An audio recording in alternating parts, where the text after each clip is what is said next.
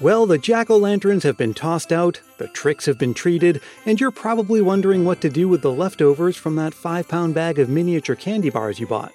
Yes, Halloween is over, and I don't care what anyone says, the Christmas season is upon us. Period. So maybe you're getting ready to shift gears and start spending some cozy evenings on the sofa with a Hallmark Channel Christmas movie. If you are, well, you're actually kind of late to the party. Hallmark's countdown to Christmas begins before Halloween, and for many of the faithful, the countdown never really ends. It merely resets every December 25th. And with so many movies to choose from, 40 from 2020 alone, and another 41 on tap this year, and all the others from nearly two decades worth of the Hallmark Christmas movie phenomenon, there is plenty of content to keep the Christmas feels going. So much so that it can actually feel a little overwhelming, especially to newer fans. If you want to know where to dive in, you're largely on your own. Or rather, that was the case until a little over a week ago. That's when the boys from the Deck the Hallmark podcast, along with author and film critic Alonso Duralde, celebrated the release of their new book, I'll Be Home for Christmas Movies, in which they bring their brand of humor and varying degrees of affection for Hallmark Christmas movies to their guide to 116 of them. Today, Brandon Gray from Deck the Hallmark recalls some of the best, worst, and most romantic ones of all. I'm Brian Earl. This is Christmas Past. Hallmark Channel Christmas movies have a reputation for being predictable, but that's a feature, not a bug, or at least it is now. If you're interested in one that doesn't fit the mold, there's a movie called uh, Single Santa Seeks Mrs. Claus, and it is just a really really weird movie. That's the only way I can define it. It's a riot. It's very, very, it's just, I don't know if it's intentionally funny. It's one of those movies where you're watching it and you're like, I don't know if they're meaning for it to come across this way, but it's just like really just just wacky. It's just a wacky movie. It premiered in 2004. So it's definitely an older one. Um, but it's just I don't know, like th- this guy he he's Santa and he has to go kind of like the Santa Claus uh, 2, where he has to go find a wife, basically. Uh, so he has to go down and he falls in love with this woman, but he's Santa and he's just like a weird dude because he's, you know, usually up in the North Pole. I don't know. It's just weird. It's very funny. It is a movie that I think plays really well if you're watching it with like a bunch of people that are just kind of wanting to have a, a good time. Like it's that type of movie. Like we had, um, the showrunner, the guy who was running the Tonight Show with Fallon for a while, he joined us for that episode. And he did that because every year, as a, a, staff, the Tonight Show gets together and they all watch this movie together. So Jimmy Fallon and his uh, writers and everybody who works there watch this movie because it's just so out there. So if I'm if I'm giving you one, I think it's Single Santa Seeks Mrs. Claus.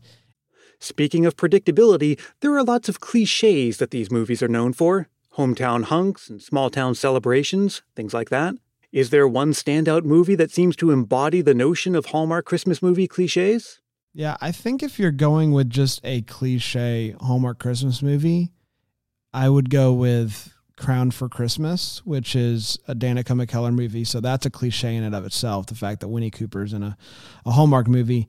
It's also a royal movie, which is a huge cliche and you know every it just hits all of the beats that you kind of have come to expect from a Hallmark Christmas movie. It is about as just cookie cutter Hallmark as you can think of, and it also happens to be a lot of people's favorite uh, Hallmark Christmas movie for that reason. Um, and so, if you if you are just wanting a classic, an absolute classic Hallmark Christmas movie, look no further than A Crown for Christmas. Of course, another thing these movies are known for, arguably the main thing, is romance. At the heart of every movie is two characters overcoming 90 minutes worth of obstacles to getting together and finding love. So, on screen chemistry is vital. What's Brand's pick for the best on screen chemistry in a Hallmark Channel Christmas movie? The Christmas Club, which is from 2019. And it was a movie that I didn't really give much thought to when it was announced. It was going to come out like Thanksgiving week, but like after all the good movies had already come out, and it was with Cameron Mathison and Elizabeth Mitchell, and I just didn't. I was like, whatever, this is gonna be fine. But I was watching it, I was just falling in love with both of them, it was just a total surprise to me. And so I, I found the movie to be really charming, the two of them to just knock it out of the park together. And uh, I, I don't know, I absolutely loved it. Some Hallmark Christmas movies venture into the realm of fantasy a snow globe that grants wishes, a magical pair of Christmas time travel shoes.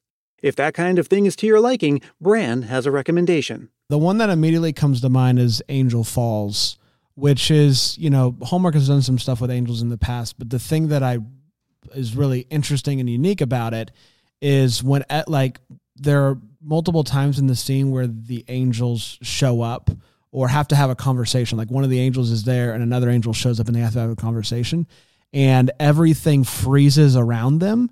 And the angels are able to kind of move around and have conversations with everything being frozen in time. And it is a really unique uh, cool, I think, uh, device to use. That uh, I, I the first time I saw it, I was very surprised that Hallmark did it because it's Hallmark likes to do you know magic without like without like overly doing the magic, and so it's like it's implied magic. Where this is like clearly angels that have frozen time. So I think it's a really cool device to use, and it's you know also the first one's a pretty fun movie. So uh, I'm gonna go with Angel Falls. Now, again, most people, fans and detractors alike, would agree that Hallmark Christmas movies are cheesy, predictable, and often forgettable. And that's actually part of what keeps fans coming back for more. But every now and then, along comes one that's pleasantly surprising for its overall quality and genuine depth of feeling, like this crowd favorite.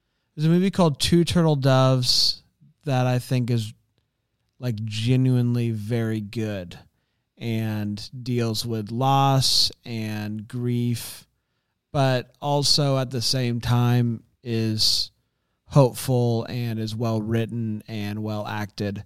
And so I I usually recommend that movie, but like I preface it by saying if, you know, what you think of when you think of Hallmark Christmas movies is just two people falling in love and everything's happy and then there's a miscommunication and they kiss. This isn't that movie. It's a little bit different, but it's just really good and chances are you'll you'll cry watching it. So it's a recommend for sure. It's just a different type of movie for them. Well, we only had time to cover a small handful of standouts. For more, you'll want to check your favorite bookseller for a copy of I'll Be Home for Christmas movies. Check the show notes for a link to Amazon. Thanks so much to Brandon Gray for joining me today, and as always, thank you for listening. Hey, by the time this episode arrives, we'll be just three weeks away from Thanksgiving. And that's when we kick off the official 2021 season of Christmas Past with a fresh batch of backstories to your favorite Christmas traditions and your Christmas memories. Be on the lookout for a few more bonus episodes like this one between now and then, and lots more fun and surprises as we count down to the big day itself. There's still time to send a Christmas memory to appear in an episode this season. All you have to do is record yourself speaking into your phone's voice memo app and then send it over to ChristmasPastPodcast at gmail.com. Keep it reasonably short, clean, and family friendly, and be sure to say your name and where you're from. Christmas Past is produced in wonderful Willow Glen, California by yours truly, Brian Earl. Let's stay connected all throughout the season and beyond. You can find me on Facebook, Twitter, and Instagram, and please do join the private Christmas Past Facebook group if you haven't yet. And if you're really feeling the Christmas spirit, why not help more people discover this show? It's as easy as telling a friend about it or leaving a review on Apple Podcasts. If you do leave a review, I'll send you a Christmas Past sticker and a handwritten Christmas card as my way of saying thanks. Reach out for details on that. I'll be back again before you know it with an all new episode. Until we meet again, may your days be merry and bright.